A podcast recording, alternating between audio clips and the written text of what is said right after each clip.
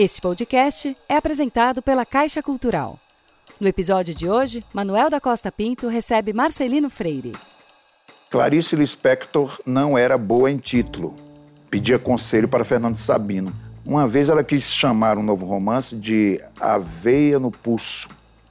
Sabino a fez desistir. Vão pensar que é aveia. Ela também secretamente consultou João Cabral. Ele adorou o Aveia e ainda em carta perguntou: quem foi o errado, Clarice? O idiota que falou isto para você.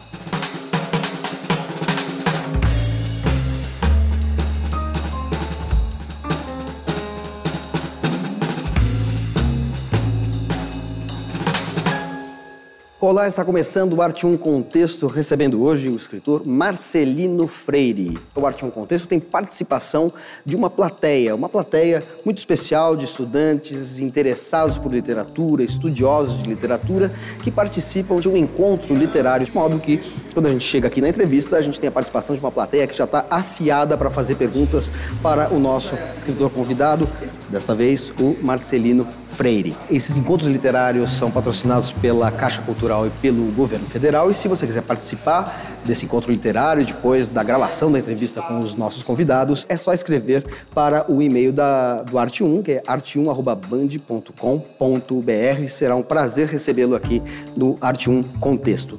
Tudo bom, Marcelino? Tudo bem, Manuel. Prazer ter você aqui. Prazer ter esta plateia prazer. que vai fazer perguntas embaraçosas para você, as mais espinhosas possível. A gente esperando. preparou as piores possíveis. Estou esperando, hein? Vamos as lá. mais difíceis. Eu vou fazer uma bem fácil. Seguinte, você nos últimos anos publicou um romance e um livro que tem um subtítulo chamado, é, que é Ensaios de Ficção. Então, o romance Nossos Ossos e o livro Bagageiro Ensaios de Ficção. Só que a sua obra quase que inteira é composta por livros importantíssimos de contos, né? Uhum. Assim, Angu de Sangue, Balé Ralé, Contos Negreiros, uh, Maré Crime, Recife. O intervalo entre os livros aumentou e, e a temática também. Explica isso. Falei que era que... fácil. é uma pergunta fácil, espinhosa. É, eu acho que eu estou ficando velho. E aí eu estou começando a pensar um pouco mais sobre a literatura. Eu acho que eu estou virando ensaísta. Ah, sim? É, eu estou gostando muito de pensar sobre a literatura, de pensar sobre os encontros que eu tive, por exemplo, com o João Alexandre Barbosa, os encontros que, que eu tive. Foi um crítico literário pernambucano como você, né? Pernambucano, né? É amigo nosso, né? E que abriu as portas, assim, da, da, da literatura para mim, né? Um grande interlocutor e amigo, muito generoso. Então, eu estou pensando, eu acho até que o ensaio de ficção, no caso o Bagageiro, é um ensaio para algo maior. Eu quero até destrinchar aqueles pequenos ensaios em, em, em coisas maiores, em textos que eu possa é, sinalizar mesmo o que eu ouvi de, de, alguns desses interlocutores e também o que eu penso muito é, enquanto coordeno as minhas oficinas de literatura. Então, estou ficando velho, eu acho que estou chegando a essa conclusão. Estou com vontade até de escrever uma autobiografia, quem sabe. Seria um outro gênero que seria abordar. Você está falando sério? Gênero. Você vai escrever uma autobiografia? Você Eu estou querendo fazer. Estou querendo fazer uma, autobiogra uma autobiografia pornográfica. É, é, é um momento propício para fazer isso, assim, do Brasil. Assim, a gente percebe que a opinião pública está muito apta a esse tipo de coisa. Eu pensei que era propício pelo sinal de, de, eu, de eu ter falado que estou ficando velho. Não, não, não, de maneira alguma. Ah, você é jovem, você é de 67, para mim é de uma criança. Você falou em escrever uma autobiografia, mas de alguma maneira o Nossos Ossos é um romance que tem algo de autobiográfico, né? Uma personagem que veio de Sertânia, que tem vários irmãos como você. Tem. É... Ah, e hoje em é... dia tem uma tendência da autoficção. É. Algo de autoficcional ali, sabendo que a autoficção nunca é uma autobiografia, sempre tem uma invenção também. Tem algo disso? Eu acho, veja bem, essa história da autoficção, eu acho que já está desde a Bíblia. Se você pensar, Bíblia segundo João, né? Bíblia segundo Pedro, era uma autobiografia do Pedro em relação àquela, àquela mesma história né, que a gente conhece. Então, acho que isso aí tem sempre alguém que está testemunhando algo. Então, o Nossos Ossos, na verdade, meu primeiro romance, depois de vários livros de contos, eu tive que cortar na própria pele mesmo. Eu tive que colocar alguns, alguns sinais autobiográficos ali para eu não perder o romance. Porque eu, tinha, eu vinha perdendo muitos romances, eu vinha engavetando muitos romances. Perfeito. Você, bom, só para deixar claro, não é uma autobiografia e também não pode ser uma autoficção. É Porque, por exemplo, o personagem que é o Heleno Guzmão, ele é, é um dramaturgo. É. Você tem um trabalho com teatro, mas você não é um dramaturgo. É. Então, você já cria uma personagem com outro Isso. nome, com é. outra, outra trajetória. Mas tem muito ponto em comum. Tem, tem sim. Por exemplo, quando eu modifiquei antes, numa primeira versão do romance, era um poeta. Uhum. E não estava dando certo. Estava muito chato. Acho que é porque era um poeta. aí eu, eu modifiquei para um homem de teatro. E aí eu fiquei em casa, porque eu amo teatro. Eu queria muito ser ator, fiz teatro durante um bom tempo. Aí eu me encontrei um pouco mais quando eu coloquei como dramaturgo. Porque, por causa da proximidade. É, da por proximidade. Outro lado, ele tem uma história que não tem nada a ver com a sua, porque ele vem para cá, é, enfim, ele, ele vem aqui por causa de um amor que não, é, é. não se desenvolve, ele é. leva um cano, digamos assim, é. aí ele se envolve na cena gay é, paulistana, acaba conhecendo um Michê que é assassinado, isso, isso é o comecinho do romance. Não tô, não tô dando spoiler para claro, ninguém. Claro, é, o começo. Romance. E daí a, a, toda a questão dele é ritualizar a entrega dos ossos desse Michê, que era namorado dele, para a família também é em Pernambuco, não é isso? É isso aí. É. Agora, quer dizer, isso aí já é uma coisa que diverge totalmente. Não né? sei. Poxa vida, agora eu acho que talvez então tenhamos entrado numa numa eu... seara aqui desconhecida. eu morei no centro de São Paulo durante muito tempo, né? Morei ali na rua Santa Mara, perto do, do Teatro Oficina. Então conheço muito bem aquela vida do centro ali. Me encanta muito qualquer centro hum. de qualquer cidade. Mas o então, assassinato e levar, isso é... tem a ver? Não, não, não. Isso aí não. Isso aí já é um exagero. Na verdade, a, a parte que, que, que, exagera mais aí é teatro puro, né? Mas eu percebo na figura, por exemplo, do Heleno de Guzmão chegando na rodoviária de São Paulo, sou eu chegando com ele.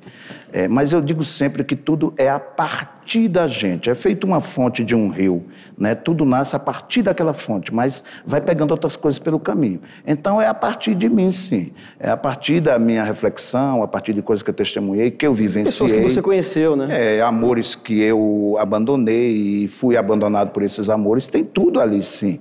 Mas não sou eu, né? O Heleno de Guzmão. É a partir de mim. Claro, quer dizer que a, quando for você mesmo, vai ser nessa tal autobiografia pornográfica Isso. que você falou. Essa aí. Aguardemos... Essa que esperamos ansiosamente. Aguardemos os próximos capítulos. Perfeito. A gente tem algumas perguntas na plateia. É, Marcelino, temos, você mencionou tanto o Bagageiro, que é o seu livro mais recente, que tem aquele subtítulo Ensaios de Ficção, é. quanto Nossos Ossos, e nós temos perguntas sobre isso. Posso rezar antes um pouco? Pode, pode, rapidinho. Não pode ser um terço. Você poderia se apresentar e fazer sua questão? Oi, eu sou Vitor Margalhães, estudante de letras em inglês na Uninove. Eu fiquei curioso para saber como foi esse processo de transição da, da do conto para o romance, porque muitos dos seus livros são de contos e você escreveu o livro Nossos Ossos, que é um romance. Então, eu venho de vários livros de contos, né? É, então, para escrever o meu primeiro romance, eu tive que encontrar uma outra técnica. É, e aí eu tive que fazer um esqueleto dos nossos ossos mesmo, antes. Anotar, capítulo por capítulo. Você teve que fazer o esqueleto dos nossos ossos, é isso? é? Exatamente. Para não me perder, para ganhar, o, é, ganhar o corpo, né? encontrar o corpo daquele romance. Nos contos, eu entrava de forma muito cega. É, e entro ainda, né? Um, um, quando eu estou escrevendo um conto, eu não sei como é que esse conto vai ser, vai ser escrito, onde que ele vai acabar. É, eu não poderia chegar assim no romance. Eu, na página 70, muitos romances eu deixei no meio do caminho. Na página 70, que eu acho que essa página é, é assim, misteriosa. É a página que você tenta, 70, 70, 70 e não sai, não sai dali. E para o romance eu tive que fazer esse esqueleto, tive que encontrar a história primeiro e ir trabalhando. Encontrei um outro fôlego, acho que os meus contos são muito gritados. É, no romance eu tive que gritar menos, porque quem grita muito não é escutado, não é ouvido. Então eu tive que baixar o tom.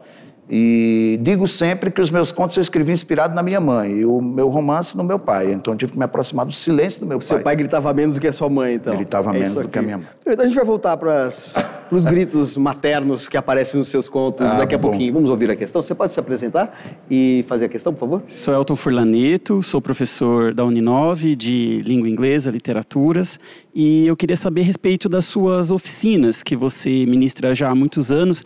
Qual é, como você tem visto essa relação é, das pessoas desde quando você começou até agora, né, da busca pela literatura por serem é, escritores também? Eu encontro essas pessoas, eu gosto de ouvir cada um. Então tem um que quer escrever um livro de poesia, tem um que quer escrever um romance, é, tem um que está bloqueado, tem uma pessoa que criou a família inteira e que só agora está se dedicando à literatura. E eu gosto de ouvir. E tornar, é, de alguma forma, com o tempo, esses parceiros de literatura parceiros do crime. Eu quero, na verdade, eu coordeno a oficina para ter parceiros de cerveja, sabe, de boteco. e isso tem acontecido, porque eu conheço pessoas, essas pessoas que vão fazendo a minha literatura. A partir da problemática que vai aparecendo, eu vou conversando, provocando alguns exercícios, e com isso já tem aparecido muitos nomes, né, que têm feito aí é, sua carreira. É, por exemplo, a Aline Bey acaba de ganhar o Prêmio São Paulo de Literatura, Carol Rodrigues ganhou o Prêmio da Biblioteca Nacional, ganhou Jabuti, Sheila Asmanioto, mas todas essas pessoas que eu vou encontrando. E muito mais do que escritores que, que eu acabo, de alguma forma, é, ajudando a percorrer aí essa, essa carreira, eu, eu, na verdade, eu formo mais é, leitores. Tem muita gente que chega nas minhas oficinas e não lê. Quer ser escritor, mas não lê. Né? Aí eu digo, poxa, como é que não lê? Aí eu começo a falar dos escritores que antes né, de cada um, esses escritores chegaram, né, esses escritores escolheram a literatura pra, como ofício. É, logo no começo da minha oficina, cada um recebe um padrinho ou uma madrinha. Logo de cara.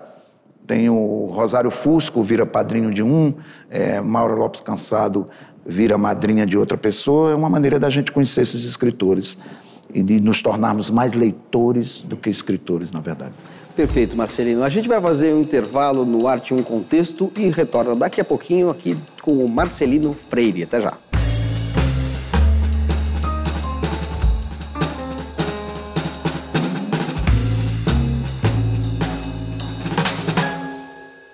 O Arte 1 Contexto está de volta, recebendo hoje o escritor Marcelino Freire. Marcelino, você é organizou, criou a balada literária, participou de inúmeros eventos literários brasileiros. Como é que você vê a relação entre público uh, e escritor, no sentido assim de que o escritor tem uma voz que tem alguma influência sobre a realidade de um país tão dividido como a gente vive hoje? Uhum. E agora eu acho mais ainda, quanto mais a gente falar de literatura, quanto mais a gente falar de escritor, quanto mais a gente falar de educador, de leitor, melhor para o Brasil. Mas tem repercussão? Ah, porque a, a, questão é a seguinte, sem dúvida, e você hum. é um hum. escritor que sempre teve uma presença muito forte Sim. na cena pública, uh, enfim, se manifestando, se falando sobre as suas convicções.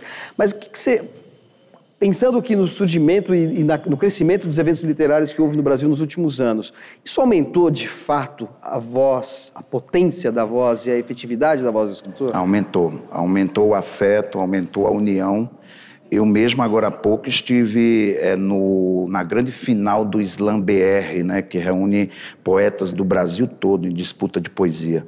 Rapaz, é um fenômeno o Slam pelo Brasil todo. Eu conheço é, poetas como Adelaide Santos, poetas como MC Martina, MC Dalfarra, escritoras que fazem seus slams nas suas quebradas, nas suas comunidades, mobilizando muita gente para ouvir poesia e para dizer poesia.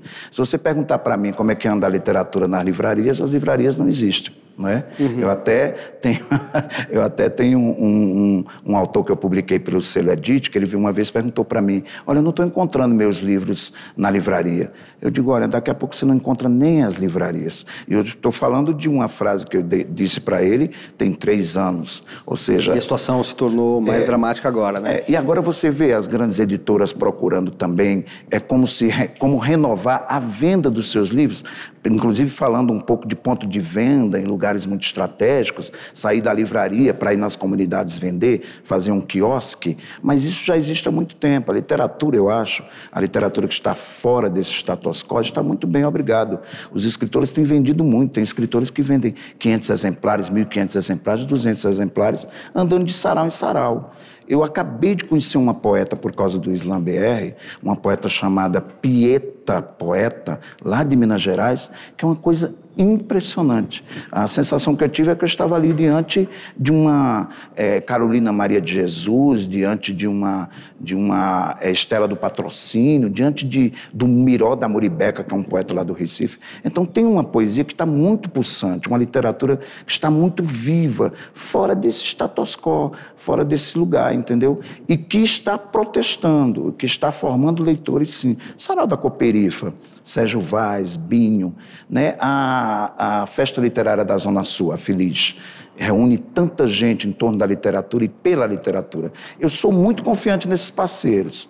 E eu acho até que a literatura me ajudou a perceber de que lado que eu estou é, e de com quem eu posso contar. Agora, você teve uma precursora do Islã na sua casa, né? porque a sua, a sua mãe ela era quase uma participante de slam, pela, a, a, julgar pelos seus contos, que se inspiram muito na voz dela, no poder da voz dela de é, vocalizar as queixas e os, é. os, lamentos sobre o mundo, não é isso? Eu fiquei imaginando você falando, eu fiquei imaginando minha mãe participando dos slams.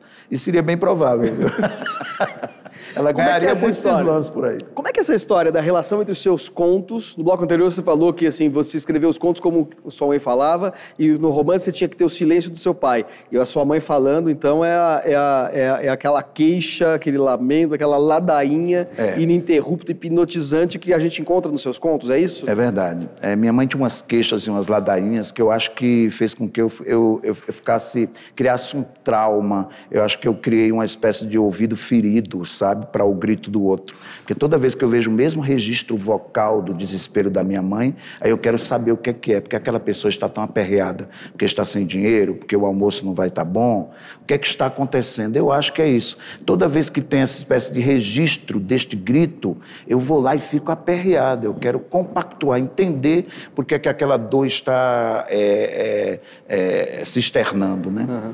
Agora é interessante que você usa isso é, em, em, diferentes contextos, com, os, com diferentes personagens, pode ser a mulher que mora no lixão, o travesti, uh, o menino de rua, é. uh, o Michê. Dizer, agora, sempre personagens excluídos, né? É. Quer dizer, você, você tem um ouvido específico para certas personagens que estão à margem da sociedade, que não estão institucionalizadas, né? É, como, é. que, como é que funciona isso? De onde vem essa, essa percepção que ao mesmo tempo é estética e ao mesmo tempo é social? É, uma vez falaram para mim assim: você não escreve sobre pessoas bem-sucedidas. Ah, pessoas bem-sucedidas não me interessam. eu não escrevo livros empresariais, né? Eu escrevo porque eu quero compactuar com aquele gemido, com aquele grito, entendeu? Fico aperreado para escrever, para me vingar. Me vingar, eu quero me vingar, eu quero gritar junto. É, não se fala muito do lugar da fala, o meu lugar é do grito.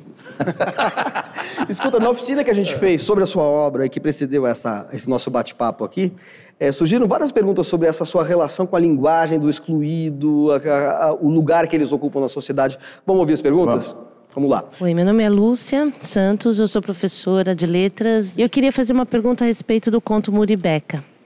Uh, porque quando eu leio né, aquele conto, me remete muitas ideias de Paulo Freire. Paulo Freire falava que morar debaixo da ponte, catar lixo, é, viver em estado de pobreza extrema não era uma fatalidade, um destino.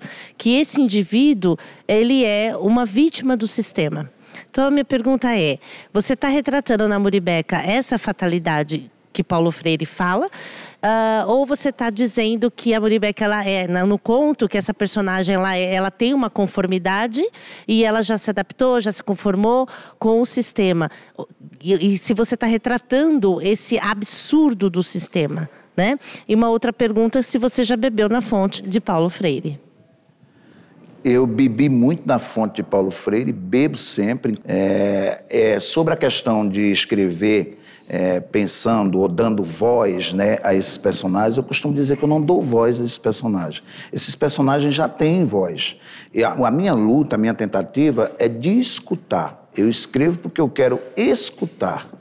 É, aquele ouvido ferido que eu falei, sabe? Uhum. Eu tenho um ouvido muito atento para essas lamúrias, essas ladainhas. Eu quero escutar, sem julgar sem julgar. E quando eu começo a escutar, a pessoa vai mostrando para mim uma realidade, entendeu? Que eu próprio desconheço e que eu digo, como que eu posso julgar essa pessoa? Essa pessoa que deu seu filho, ou essa pessoa que está defendendo o lixão como possibilidade única de moradia, né, de sobrevivência. Eu escuto, é isso que eu quero fazer, sem julgamento absolutamente Você escuta nenhum. a linguagem, mas também os valores, as decisões as éticas, decisões, as decisões é. existenciais também, que é. às vezes são surpreendentes tanto quanto a linguagem. Né? Sim, e as contradições também, e as contradições que, também. Como no caso da, do conto citado, ela querer ficar no lixão, porque é o que restou a ela e ela É. se adaptou àquilo, né? E ao Claro. mesmo tempo você expõe a- o poder humano de se adaptar e também, a, É. a- e E o também descaso a- o absurdo. absurdo, né? É, o absurdo também, evidente, que a partir da fala dela e da defesa dela, disse, mas como é que ela pode ser mãe neste lugar e defender a criação eh, de seus filhos neste lugar? Mas e o que é que você vai fazer?